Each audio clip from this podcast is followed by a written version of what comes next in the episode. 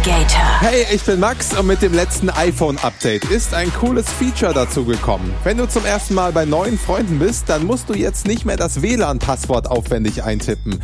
Das geht jetzt einfacher. Step 1. Öffne die Einstellungen auf deinem iPhone und tippe auf WLAN. Step 2. Wähle das Netz aus, von dem du das Passwort brauchst. Step 3. Und jetzt brauchst du einen Freund, der schon in diesem WLAN eingeloggt ist. Entsperrt er sein Handy, dann öffnet sich bei ihm ein Fenster, über das er das Passwort mit dir teilen kann. Step 4. Bei dir trägt sich das Passwort jetzt automatisch ein und du bist verbunden. Sollte es mal nicht klappen, dann check am besten, dass Bluetooth und WLAN bei beiden Geräten eingeschaltet sind. Außerdem müsst ihr euch dafür gegenseitig in den Kontakten gespeichert haben.